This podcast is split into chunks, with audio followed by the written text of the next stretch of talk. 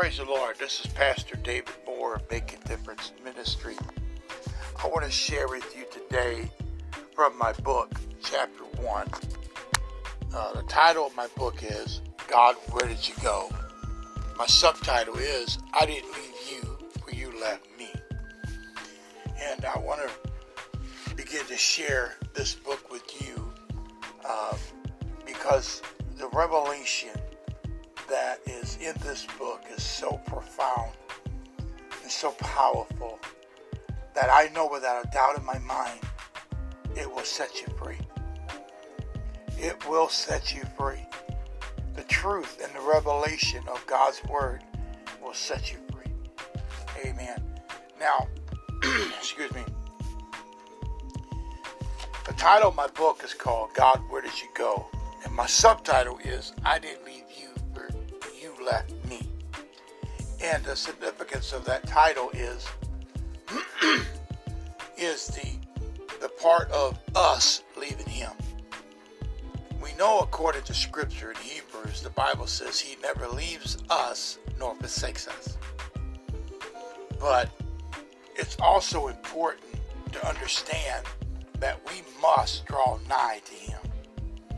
According to the word of God, we must draw nigh to him.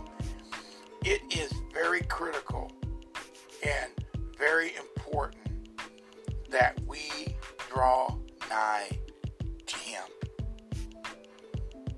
Amen. So that's basically what this book is about. It's about those who were in Him, who were in Christ, who were on fire for God, who were uh, being used by God, and then all of a sudden, somewhere down the road, something happened or something shifted. And uh, and we want to talk about that because it's very important. There's many people today that backslide, so to speak. They they go into a place of apostate. They go into a place of backsliding, backsliding. Backsliding is uh, the definition I like to give about backsliding is they're turning away from Christ. So there's still opportunity to come back to Christ. Okay? Because you're in the process of turning. But then there's also that part of uh, or backslidden. And that means you have slidden back into sin or back into habits.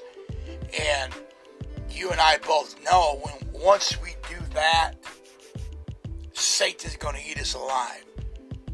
But the Bible also, when it talks about being converted, the word conversion means to turn. So that means when we are converted by the Holy Spirit, we, we turn toward Christ. So I believe in the that place of, uh, excuse me again, in that place of backsliding, I believe we could be converted back to Christ. Now, those who have backslidden, that it's going to take a little bit more work because of them backsliding way back into their sins, and Satan is definitely not going to let go of that grip, and he's going to do everything he can to bind them up. And I, we know without a doubt, one of his goals is for them to die in sin. you know, he wants them to die in that sin so he can uh, keep a hold of their soul, so to speak. But thank God that we have the person of the Holy Spirit to convict us of sin. Now, I've been in places where I've backslidden. I've been in places where I've gotten mad at God and I turned away from God and then I come back to God. Thank God that I still was open to the wooing of the Holy Spirit. I was still open to the convicting power of God in my life. Now, we want to start in our book in chapter 1. We're going to go through these chapters. I have already preached this before on the podcast here. So I just felt to redo it again. And we're going to go through this chapter. uh, I may have to break this chapter one into three segments, but that's fine. We'll just take our time and break it down. So, uh, chapter one is called God, or Where is Your Presence? Very important question to understand.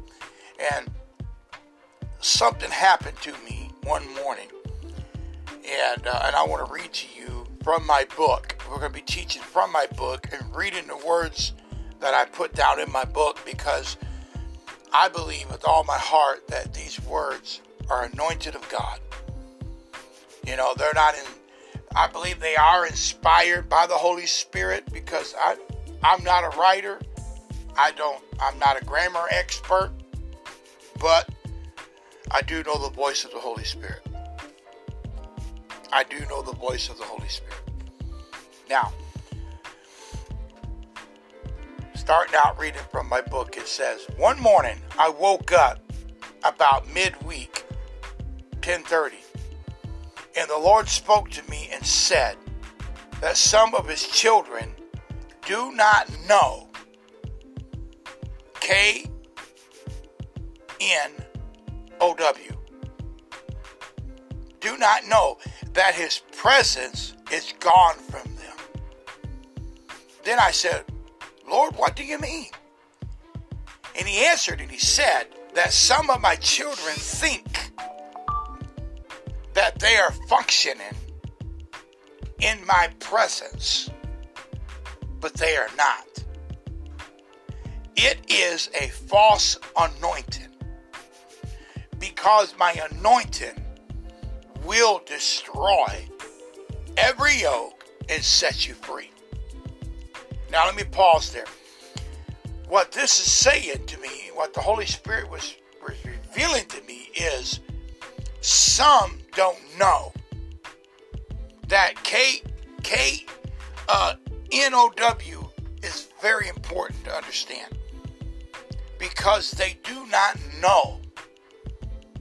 And the reason is that they don't know is because they don't have an intimate relationship with Him. How many of you really know without a doubt in your mind, you know when you don't pray, you don't feel God's presence? You know without a shadow of a doubt in your mind that if you don't pray and you don't talk to God, you know that His presence has either weakened or it's not as strong as it was. That's because of that intimacy with Christ. That that that's because of that relationship that we have. In Him, it's weakened because we're not fellowshipping with Him. We're not praying to Him like we used to. I like what a powerful worship leader said uh, Sunday. He said, People need to understand, and I'm going to say it in my, my wording, that people want God's presence, or they'll say, Hey, man, look, I know God's presence is over there in that place, but you know what? I want God to move me over there into that place and and have him just come over here and touch me, and you know, or this and that. What do I? Why do I have to do something in order to get his presence? He should just he just come touch. He should just come and you know manifest himself. And what what we really need to realize is this: is God expects you to draw nigh to Him. God expects us to draw nigh to Him. So many people have broken that intimate relationship with Jesus Christ. Excuse me, they don't pray like they used to, they don't study His Word like they used to. So that intimacy with Christ is broken. And then they try to get up, and when someone comes to their home and they say, okay, we know this person's a Christian, or we know this person's a, a born again child of God so they they come there needing help, needing ministry, and they ask for it, and the people they're asking it from it's not anointed enough because they've broken fellowship with God. They can't pray them through because they're not praying through. You get what I'm saying? Very important. Now, in my book, I went on to say, as I was sitting at the table, looking out the window, the Holy Spirit withdrew himself uh, from me about one and a half hours as I sat there.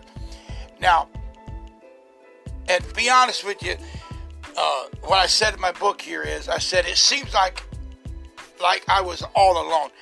I remember this time. It was so real. It was like I knew the security of my salvation. When I first got saved, I knew I had that security. I knew that I was going to heaven without a doubt in my mind. But that day that I felt him leave me scared me.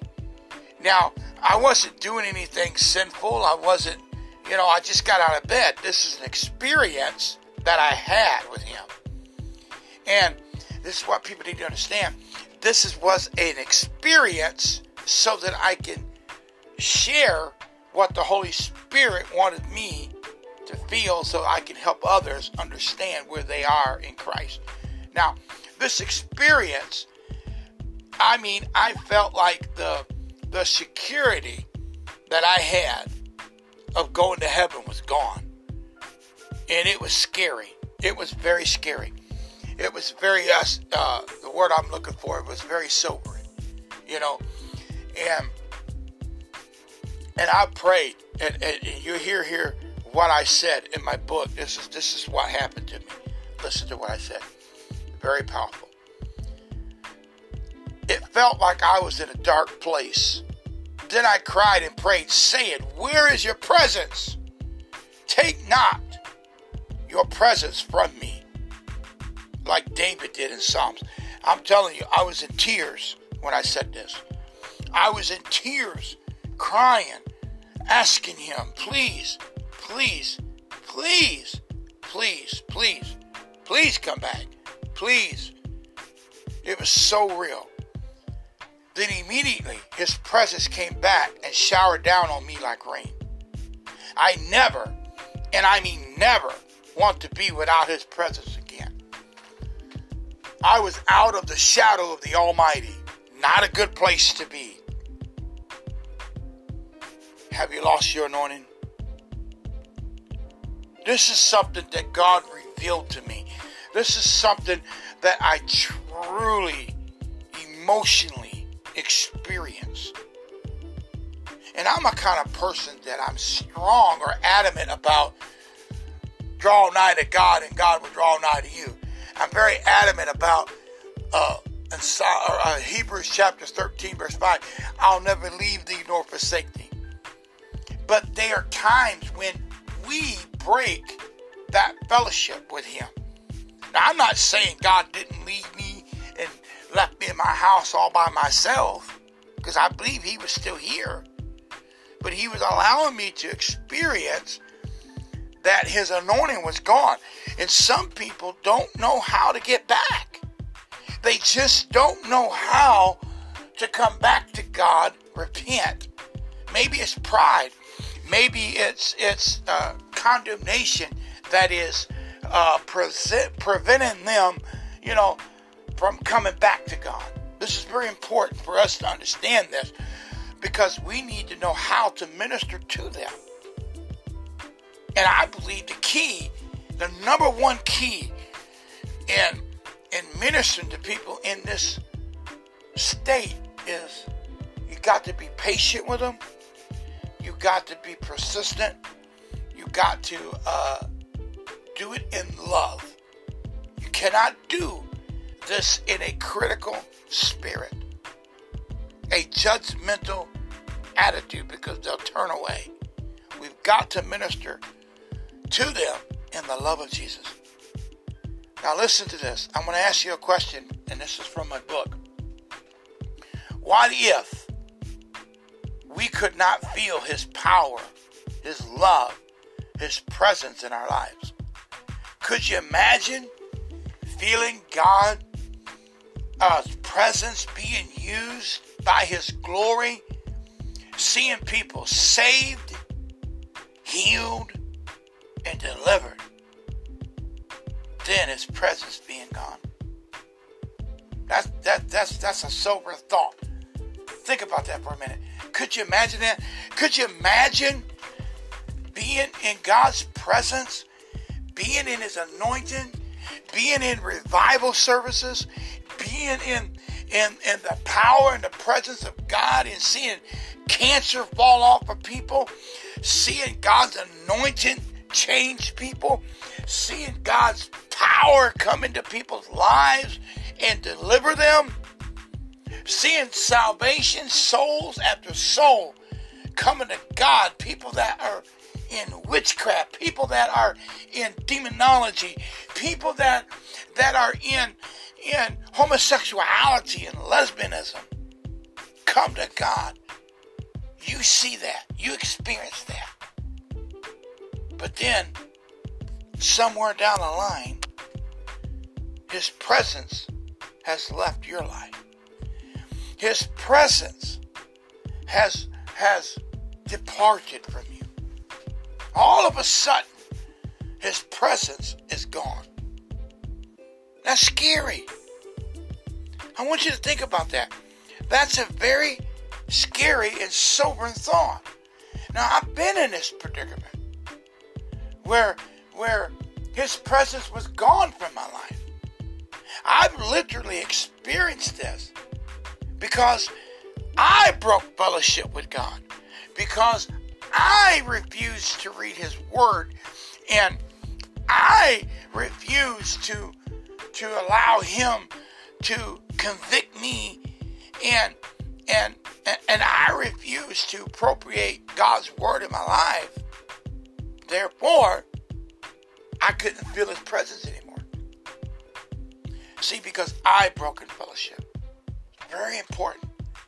Notice what the Bible says in Psalms 34 8. The Bible says, Oh, taste and see that the Lord is good. Blessed is the man that trusteth in him. Notice that phrase. Oh, taste and see that the Lord is good.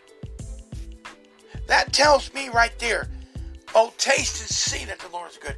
So it is up to me to make that decision to taste God. It is up to me to to to make that choice to be converted when when I sense His convicting power in my life.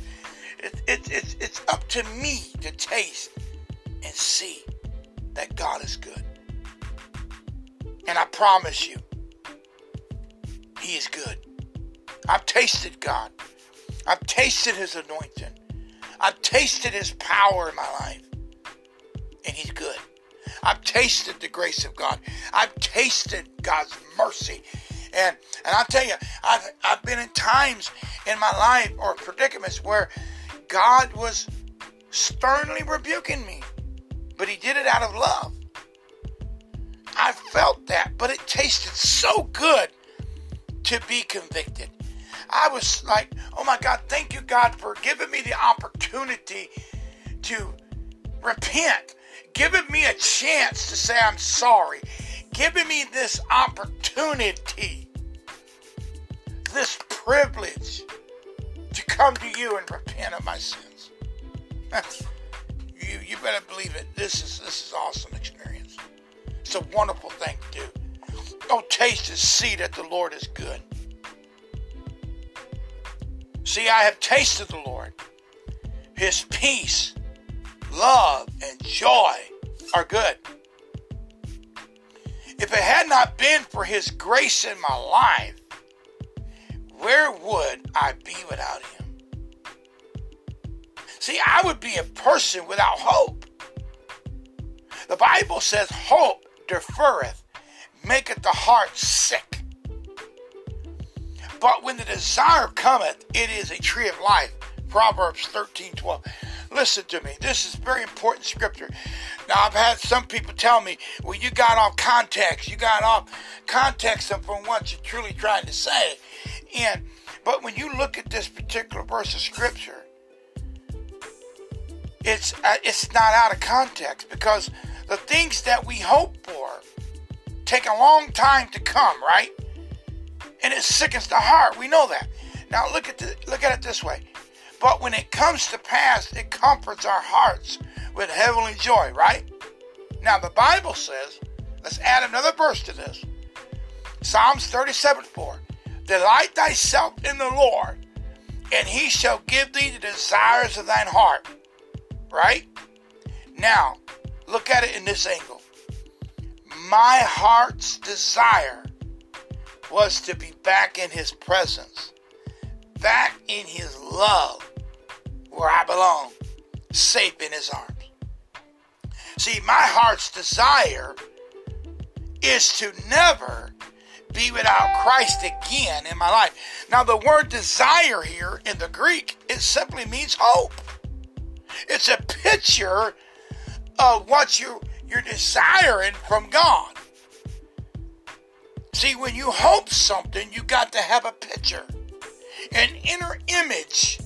And that inner image was I didn't want a house, I didn't want cars, I didn't want a million bucks.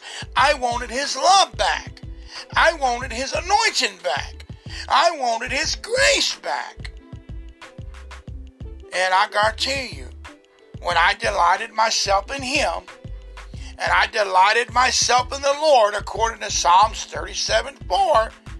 Notice this when I delighted, so when I was delighting, I was drawing nigh to Him. And once I begin to draw nigh to Him, He began to draw nigh to me. Now I had to fight a lot of emotional baggage. I had to throw away negativity and I had to say, no, no, no, no, condemnation, get out of here. No, no, no, no, no, no, no, no, devil, get out of here in the name of Jesus. I'm pressing, I'm oppressing, I'm oppressing. And I tell you, when His presence came on me, ah, my Lord, it felt like an eternity though. But I tell you, once I felt His presence, oh my God, I don't want to ever, ever be without Him again. I really don't understand how a person can be on fire for God and backslide. But it happens. People get on fire for God and, and are used for God for His glory and they backslide. And I understand that. But I don't see how they can stay away too long. They really have to be messed up in the head in order to stay away from, from his presence like that. You know what I'm saying? This is very this is very important to understand. We need to know how to minister to these people. Now listen, listen to what I said in my book. Could you imagine not having God in your life? I mean, look at your life, compare it to where you were before you got saved, to where you are now. Could you imagine not having God in your life?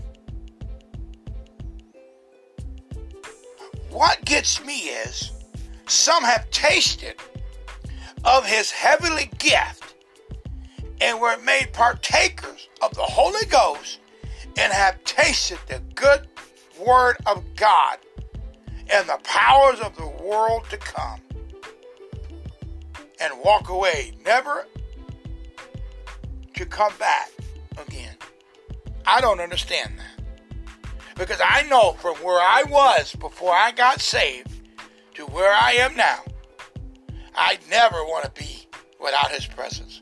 And I know when I ask you, could you imagine not having God in your life? I bet you said no.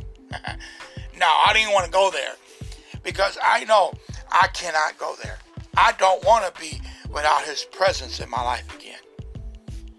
Now, in here in Hebrews chapter 6, I want to read Hebrews chapter 6, and, and I'm going to read it from a different version here. It's the, uh, I believe this is the, uh, Let me see here what translation this is. Uh, I'm normally a King James person, but this is the Holy Bible, today's New International Version. And we're going to read from the King James Version first, and then I'll read from this translation second. But uh, the King James in my book, we read, it says, Therefore, verse 1 in chapter 6. Leaving the principles of doctrine of Christ, let us go on to perfection, not laying again the foundation of repentance from dead works and of faith toward God, and of doctrine of baptism, and of laying out of hands, and of resurrection of the dead, and of eternal judgment. And this will we do if God permit. For it is impossible for those who were once enlightened and have tasted of the heavenly gift and were made partakers of the Holy Ghost and have tasted the good word of God and of the powers, excuse me, of the world to come. It says here, if they shall fall away, to renew them again unto repentance, seeing they crucified themselves, the Son of God afresh, and have put him to an open shame. For the earth, which drink in the rain that cometh often upon it, and bring forth herbs meet for them by whom it is dressed, receiveth blessing from God. But that which bears thorns and burrs is rejected, and is nigh unto cursing, whose end is to be burned. Wow, that's scary. When I look at this verse, this is scary to me. This is sobering. This is a very powerful uh, scripture to be read. When you look at it in this fashion, it just it it just wakes you up. It really wakes you up. Now I want to to break these verses down and share the fivefold apostasy and the end of apostate. Now, apostate and apostate means one who abandons or has abandoned one's belief, such as one one's religion or cause. Now, this is very important to understand because there's a lot of people today that have abandoned their faith, and some that will literally die in that state. They'll die in that state and go straight to hell. But there are some that can be converted back into intimacy with Christ. But I want to show you some things that I learned here by studying this particular chapter and studying in uh, chapter 5 at the latter chapters of the verses here. But in here it says, number 1, verse 6. Let me read from the uh, my other translation here because this is very important. I want you to understand this. In verse 6, it says, in this particular verse, uh, where are you? It says here, and who have fallen away to to to be brought back to repentance. To their loss, they are crucifying the Son of God all over again and subjecting him to a public disgrace. Now, in other words, when these people fall away, it says, if they shall fall away. If they shall fall away, they when they come back to God, they are literally putting God to an open shame. But it doesn't mean they can't come back to Christ. It doesn't mean that they cannot be born again. It doesn't mean that they cannot repent you know, but a lot of people, when they do repent, they, they think, when they come back to Christ, they think they can start off right where they were. They're not realizing that they have to re uh, themselves, re re develop their faith in the Word of God. They can't just start off, a preacher can't just repent and come back to God and start off preaching.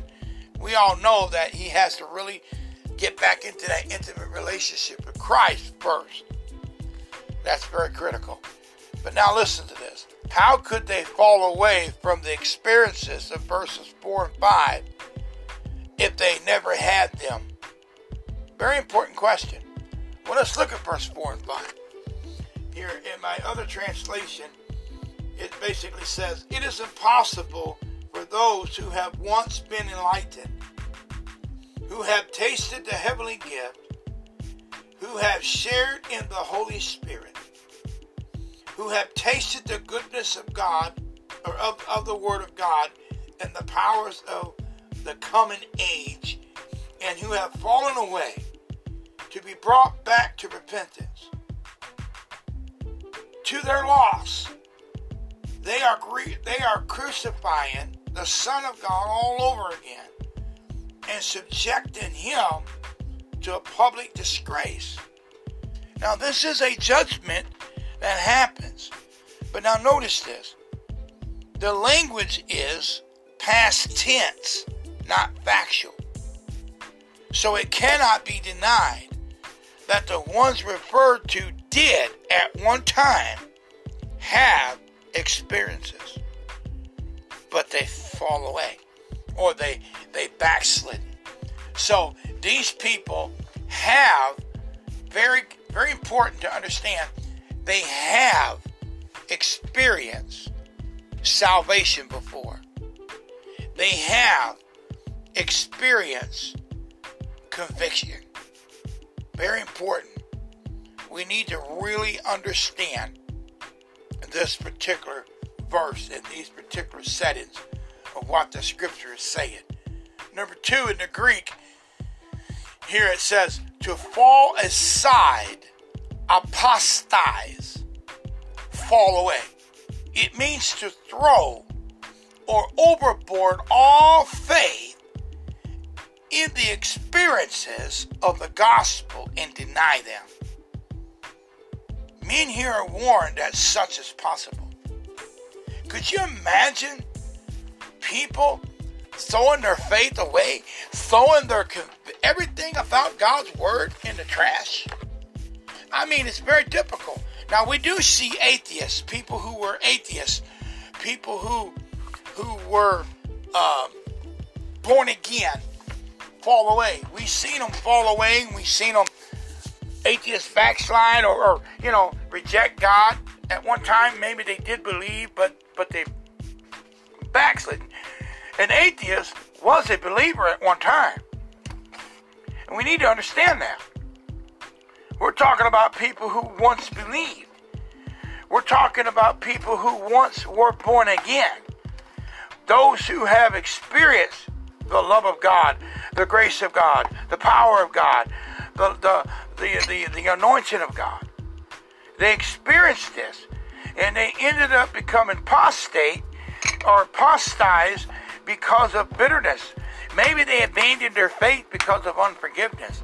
Maybe they couldn't forgive an individual person that hurt them, or a preacher showing abuse, or a preacher, a minister showing his authority in such a negative way that it caused them to reject Christ. It caused them to push Christ away. We need to understand that. It can happen. But to abandon your complete faith and never come back again, I, I believe they can repent. You understand what I'm saying? They can ask God to forgive them. It's very important for us to understand this. Very important. It says here, number three, to renew them again to repentance is impossible. Now, this is very important to understand because I think this is critical. The reason given is that they crucified themselves, the Son of God afresh, and put him to an open shame. This is the final act of apostasy. They publicly judge him as an apostate and worthy of death. That is, they do not believe in him or his atonement any longer. This is very dangerous to be in. Since such faith is the only thing that can renew them again unto repentance, it then becomes impossible. How could they be renewed again to repentance if they have never experienced repentance before? The word again means once more, another time, anew. This requires repentance once before. Now, listen to that. This is very important to get this in your spirit. We are running close to time where we're going to have to do another part here, and I have to uh, do another segment on this. We're running closely out of time. But it says here, that they were rejected.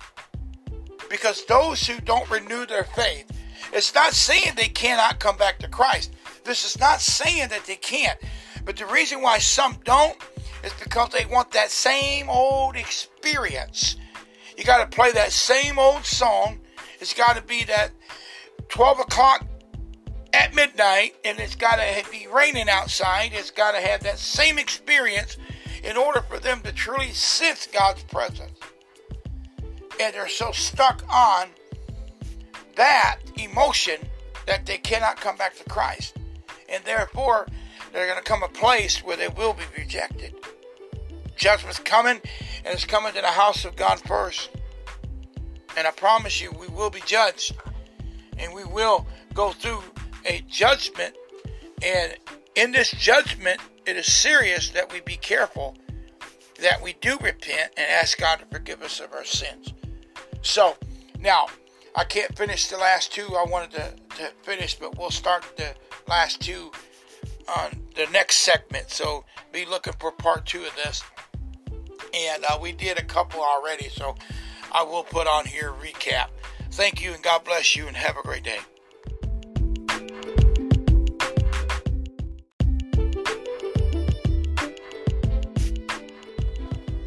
Praise the Lord. This is Pastor David Moore, Make a Difference want to recap on the, the subject I've been preaching on off of my book, God, Where Did You Go? My subtitle, I Didn't Leave You, You Left Me. Chapter 1, Where is Your Presence? We left off from uh, Ephesians, excuse me, uh, Hebrews chapter 6 and I'd like to start, if I possibly can, and read this whole setting. Uh, we're going to read chapter 5. If you have your Bibles, you can open them to Hebrews chapter 5. I want to start reading from verse 11.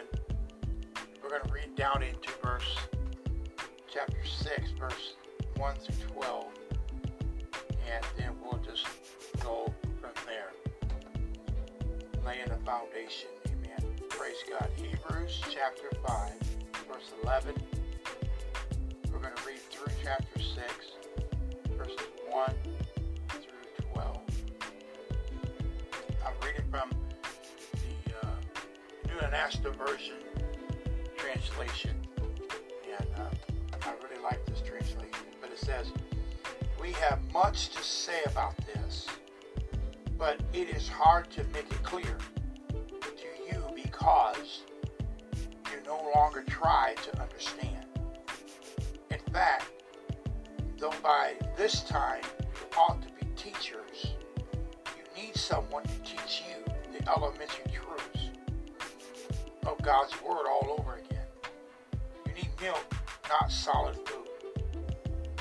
Anyone who lives on milk belongs or being still an infant He is not acquainted with the teachings about righteousness. But solid food is for the mature, who by consistent use have trained themselves to distinguish good from evil. Chapter 6, verse 1. Therefore, let us move beyond the elementary teachings about Christ and be taken forward to maturity, not laying again the foundation of repentance from acts that lead to death, and of faith in God. Instructions about cleansing riots or writs, the laying on hands, the resurrection of the dead, the eternal judgment. God permitted, we will do so. It is impossible for those who have once been enlightened, who have tasted the heavenly gift, who have shared in the Holy Spirit, who have tasted the goodness of the Word of God and the powers of coming age, and who have fallen away to be brought back to repentance. To their loss, they are crucifying the Son of God all over again and subjecting him to public disgrace. Land that drinks is the rain often falling on it, in it, and that produces a crop useful to those for whom it is farmed receives the blessing of God. Now, this is talking about Christians who are fruitful, Christians who are producing the fruit. But now, here's the Christians who are not producing. But the land that produces thorns and thistles is worthless and is in danger of being cursed. In the end, it will be burned. Even though we speak like this, dear friends, we are convinced of better things in your case. The things that have to do with salvation. God is not unjust. He will not forget your work and the love you have shown him as you have helped his people continue to help them. We want each of you to show the same diligence to the very end in order to make your hope sure. We do not want you to become lazy, but to imitate those who through faith and patience inherit what has been promised. Now, as we look here, we, we left off at in verse 8. In the King James Version, it says rejected. Now, for those who don't bear fruit, those who don't repent of their sins and allow themselves to come back into that place of repentance, back into that place of salvation, that they will be rejected. See, it's very important to bear the fruit of the love of God, to bear the fruit of faith, to bear the fruit of patience and long suffering and gentleness and goodness and meekness. It's very critical that we produce these fruits until the day Jesus Christ comes. And, and if we don't do this, we will be rejected.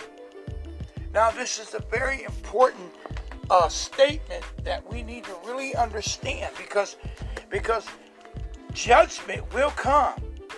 God's judgment will come. The, when, when God judges you, He judges us according to our works. He judges us according to His word. Do you understand what I'm saying? Now, in 1 Corinthians, I want to read to you from a different translation. I want to read to you uh, from the English version. I want to read to you uh, 1 Corinthians chapter 9. 1 Corinthians chapter 9. We're going to start here at verse 27. Now, Paul is, is speaking here on a very important subject. And we're talking about being rejected. We're talking about being rejected. Uh, God rejected us because we're not bearing fruit, right? His judgment is a righteous judgment. And and as we look here in this English version, I like what it says. He says, Paul says, I box not as one beating the air but I bruise my body and keep it into subjection, least having called others to the contest, I should myself be disqualified. Now, Paul here in his setting of scripture in Corinthians chapter 9, he's talking about this race. He's talking about this Christian race going forward in the kingdom of God and then all of a sudden, he gets a whole bunch of people born again. He gets a whole bunch of people saved. And then all of a sudden, he backslides. It's, it's, it's like a disgrace. It's, it's like you're putting God to an open shame. And those who were saved got saved underneath your ministry, so to speak. Those who got saved underneath uh, your ministry, they they are backslidden, or excuse me, you backslide and they still saved. That's sad. That's an open shame. And this is what Paul is saying that that a lot of these people will be rejected because they refuse to repent of their sins. They refuse to get back right with God. They refuse to get back right in the grace of God. Amen. And we, we, we see here that judgment will come upon those who don't preach or who preach this gospel and they backslide and they know better. And I promise you, judgment will come to them. And we need to repent and not try to repent to get back that emotional feeling. But we need to repent and ask God to forgive us of our sins. And ask God to come into our lives, asking God to, to forgive us of our sins and and ask Him by the grace of God to wash us and cleanse us so that we can continue bringing many souls into the kingdom. You understand what I'm saying here? So there is a apostate of those who will die in that state. They'll die in that sin. They will uh, allow themselves to be in sin and remain in sin. In, and they will allow themselves, allow themselves to, to give into sin and stay in that sin and die in that sin. And that's a sad state to be in. I definitely don't want to be in that state. Now, I want to read to you uh, number five concerning these scriptures here. The five thing I wanted to share with you is the end of apostates. And The end of apostate is judgment. Listen to this. Just like that which bears thorns and burrs is burned. So apostates are to be punished in eternal hell. This is very important to understand because the Bible says judgment begins in the house of God. See, we all want to talk about grace, grace, grace, grace, grace, grace, grace. But we want to just throw away the judgment of God. God still will judge. He will judge us and he will come back to judge us according to our works.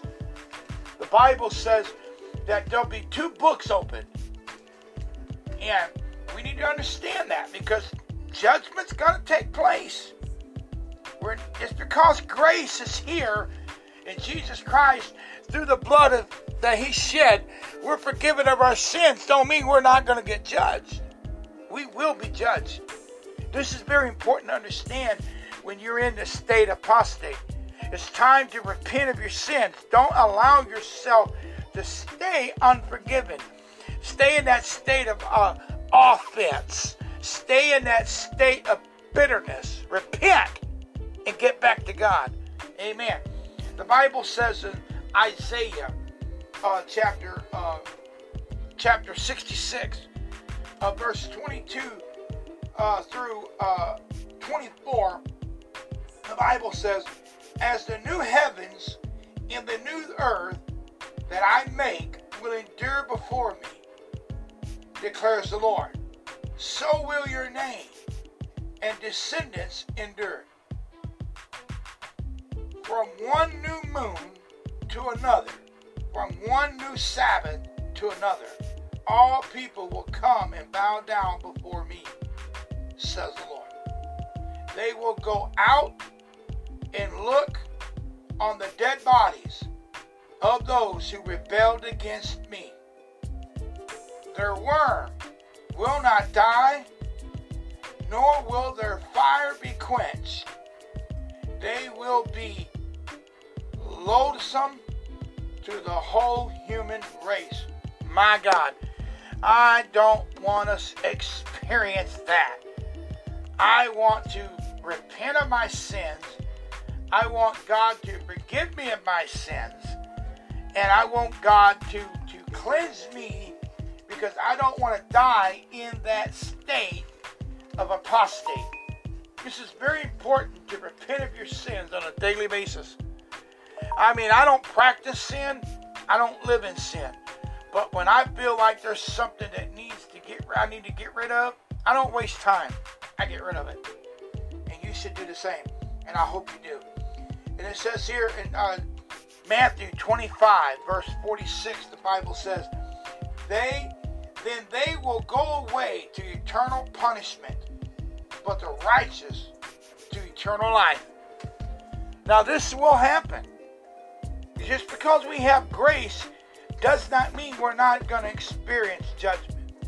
Judgment's coming, and we should not be deceived. We should not allow doctrine, false doctrine, to creep into our minds and hearts and deceive us because judgment is coming. People should not be afraid of, of preaching the judgment of God in hellfire because it's coming. And those who don't repent of their sins are going to be in some serious trouble. I promise you that. Now, listen to this. The Bible says in the book of Mark, chapter 6, verse uh, 43 through 49, the Bible says, And the disciples picked up 12 baskets of broken pieces of bread and fish. Uh, the number of, of the men who were had eaten was 5,000. Immediately Jesus made his disciples get into the boat and go ahead of him to Bethsaida. While he dismissed the crowd, after leaving them, he went up on a mountain to pray. When evening came, the boat was in the middle of the lake, and he was on the land. And he saw of the disciples uh, uh, uh, straining at the oars because the wind was against them. Shortly before dawn, he went out to them, walking on the lake, and he was about to pass by them. But when they saw him walking on the lake, they thought he was a ghost. They cried out because they all saw him and were terrified. Immediately, he spoke to them and said, Take courage, it is I, don't be afraid. Now, listen to this. This is very important because what we need to understand is in this setting, I think this is talking about our everyday life. When, when we as individuals go through life, you know, and then storms come, situation rises, things happen in our life. And what we should learn from this lesson, what we should learn from this, is we should cry out to Him to save us. When we know we're in a predicament, we know we're living a life of sin. I mean, we know that we're practicing unrighteous acts and, and we know what we're doing is not right. What we need to really learn from this story is we should cry out to Jesus for help. We should cry out and ask God to forgive us of our sins. God, we, we come to you and we know that we're not living right. We know that we are struggling. We know that that uh, things happen in our life in a negative way. We need your grace. We need your love. God, we need you to manifest yourself in our lives. We need you, God. That's what we should be doing. We should be crying out and asking God to forgive us of our sins, wash us of our sins, cleanse us of our sins. Amen? And, and instead of running from Him, we should run to Him. Now, in this uh, verse here, our translation, this English version, Revelations 14, verse 9 through 11, it says, Let him who has ears to hear listen. Whosoever is destined to go into captivity goes into captivity. Whosoever shall kill with the sword shall surely be killed by the sword. Here is the endurance and faith of the saints. Now, listen to this. This is very important to understand. And I say another beast ascended from the land, and he had two horns like a lamb, and he spake like a dragon, and he exhorts the full authority and, and the first uh, beast before him, and he makes the earth and its inhabitants worship the first beast whose dead stroke was healed. Now listen, they're worshiping the beast of the Antichrist. We understand here that they're worshiping Satan, the Antichrist spirit. We need to be very careful that we don't get caught up in a backslidden state. Now, we need to understand this. This is very important. Don't stay in that state of apostate anymore. It's time for us to repent of our sins. It's time for us to, to break our pride or humble ourselves, so to speak, and get back to God. Get back to the throne of God. Get back to repentance. Get back to that intimacy that we used to have before we ended up in this apostate. Listen, I, I, I just think this is very important. Let me let me read this statement from my book before I share something with you personally. The writer's argument is that if one could fall away, he would thereby crucify afresh as Lord. Since that cannot happen, for Christ died once and for all, right? The fallen away could not be renewed to faith and repentance. Now, such is never the case, for Christ is always available to the repentant sinner. We know that, right? We know that God's available. So these people can come back to Christ. They can repent and they could be born again. But now I remember a situation that happened to me where I was really hurt and offended by some people that I had with me in my church. I had them in positions of authority, and I was using them and training them and teaching them. And when I needed them the most, they turned their backs on me. And it broke my heart. And I got mad at them, and I got very bitter. I got very angry. And I cried out to God for deliverance. But you know what? It took a prophet to open my eyes. God, it took a prophet to speak underneath the inspiration of the Holy Spirit to open my eyes. Now, let me tell you something. I was in this situation for two years. I quit reading my Bible. I quit praying. I quit studying. I even quit worshiping. I'm talking about I used to sing songs, soundtracks, CDs, and stuff like that, cassette tapes.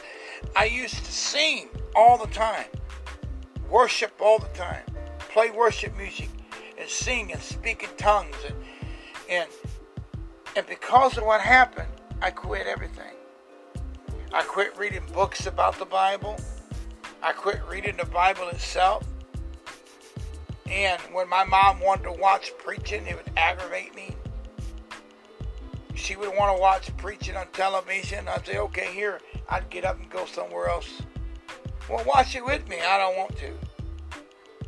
Why would I want to watch something that that I want to do and I want to accomplish and I want to have a church and pastor and minister to people, but no one wants to help me, so forget it.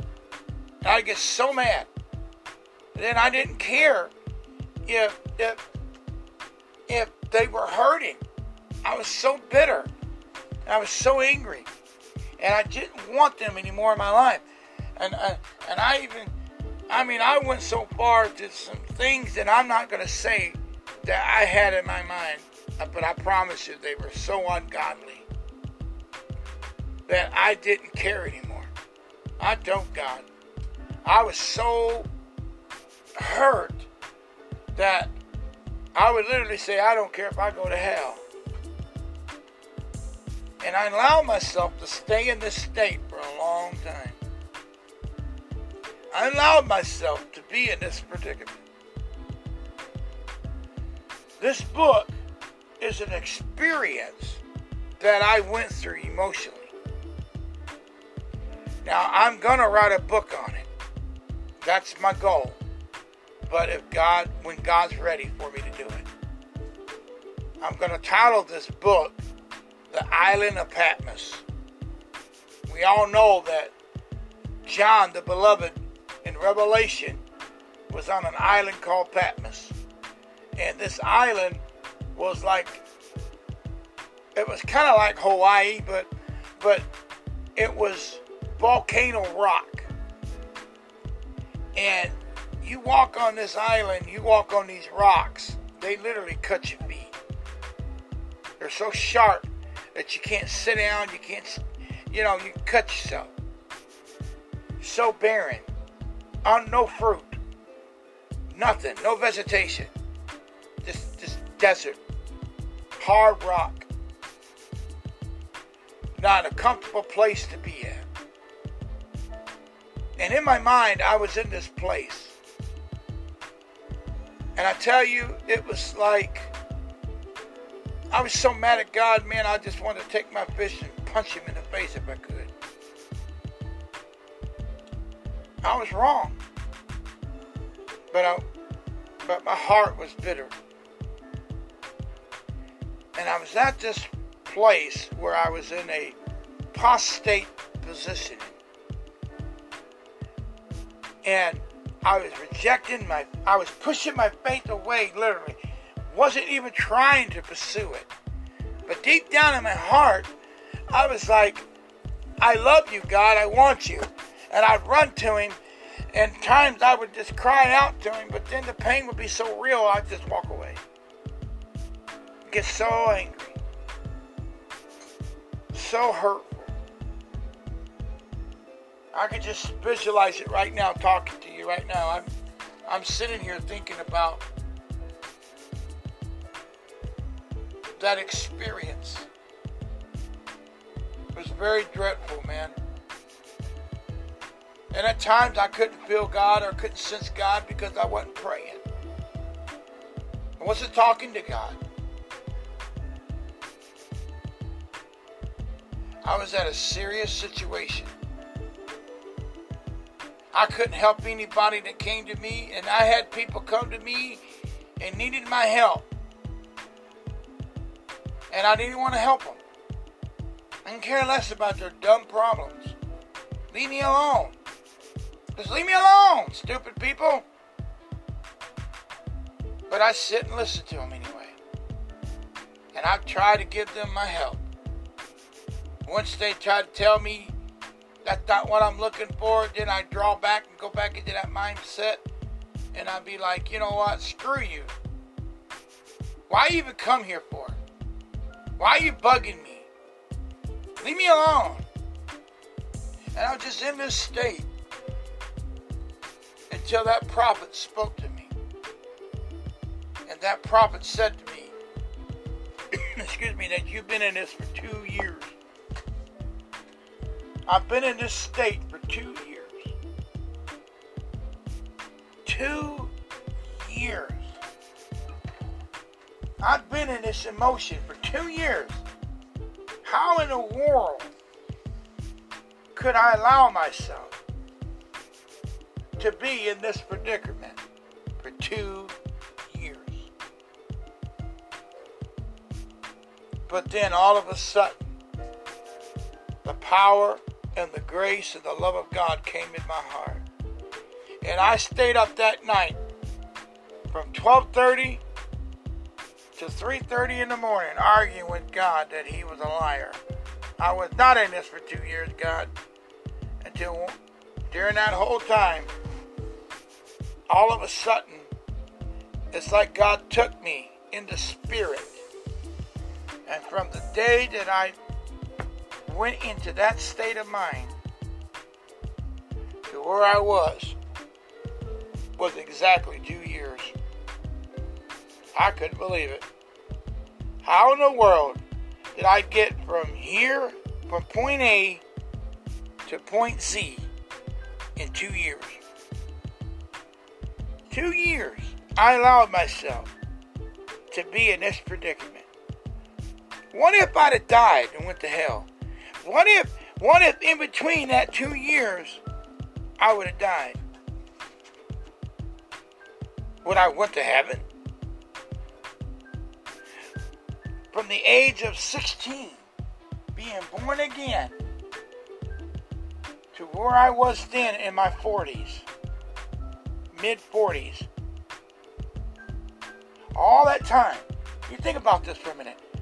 From the age of 17, God taught me how to read, taught me how to write, taught me how to spell, taught me His Word, I flew in the anointing, was used by God to prophesy, to lay hands on the sick.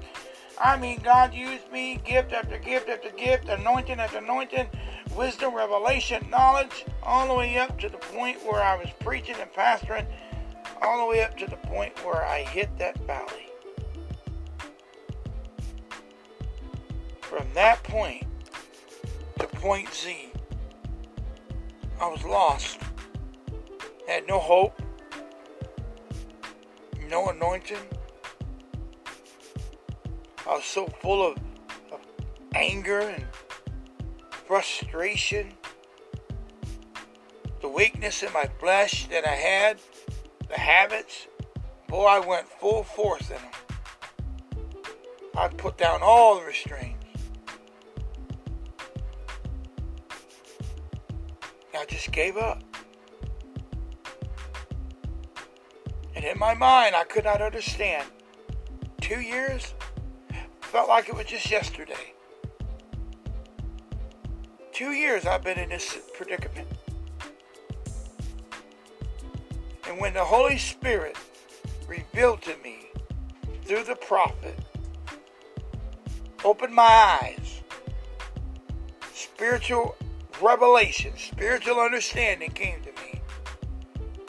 And when I began to realize and see, that's when he began to speak to me. So you can imagine, from 12:30 to 3:30 in the morning, I'm arguing with the Lord. That can't be.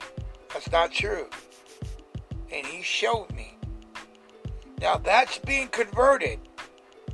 That's what conversion is. Some people can get converted quickly. But for me, I argued. For some people, they argue with God. For me, it took me from 12:30 to 3:30 to realize that I'm lost. That I'm in a place of apostate and I need to get back to God. And I'm sitting here in this predicament. Finally, I repented. I had to choose. I couldn't feel nothing, didn't feel the anointing, didn't feel anything. I just repented by faith.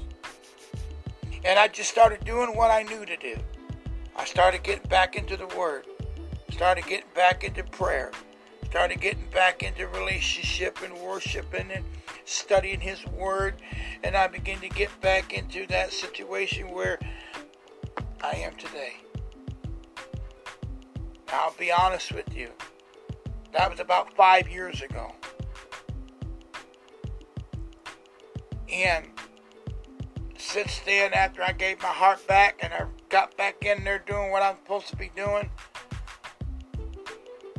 I had open heart surgery. I had a heart attack three years ago. 12:30 at night. That's kind of funny, ain't it? I had a heart I had a heart attack. Called the ambulance. I was having one. Called the ambulance and so forth, and they took me in. 11 and a half hours surgery. I had four arteries plugged, 280%, 250% blockage. I'm alive today because of God's mercy. See, I repented of my sins. Thank God. And I came back to God. You can come back to God. If you're listening to this podcast and you don't think there's any possible way you can get back, listen, you can come back to God. You may not have the same experience. You may not experience the same uh, anointing. It may not even be the same song. But if you just repent right now by faith and say, Lord, I'm sorry. I'm sorry for being uh, out in this predicament. I know, God, you can forgive me. The Bible says in Acts chapter 3, verse 19 Repent ye therefore and be converted, that your sins may be blotted out when the times of refreshing shall come from the presence of the Lord.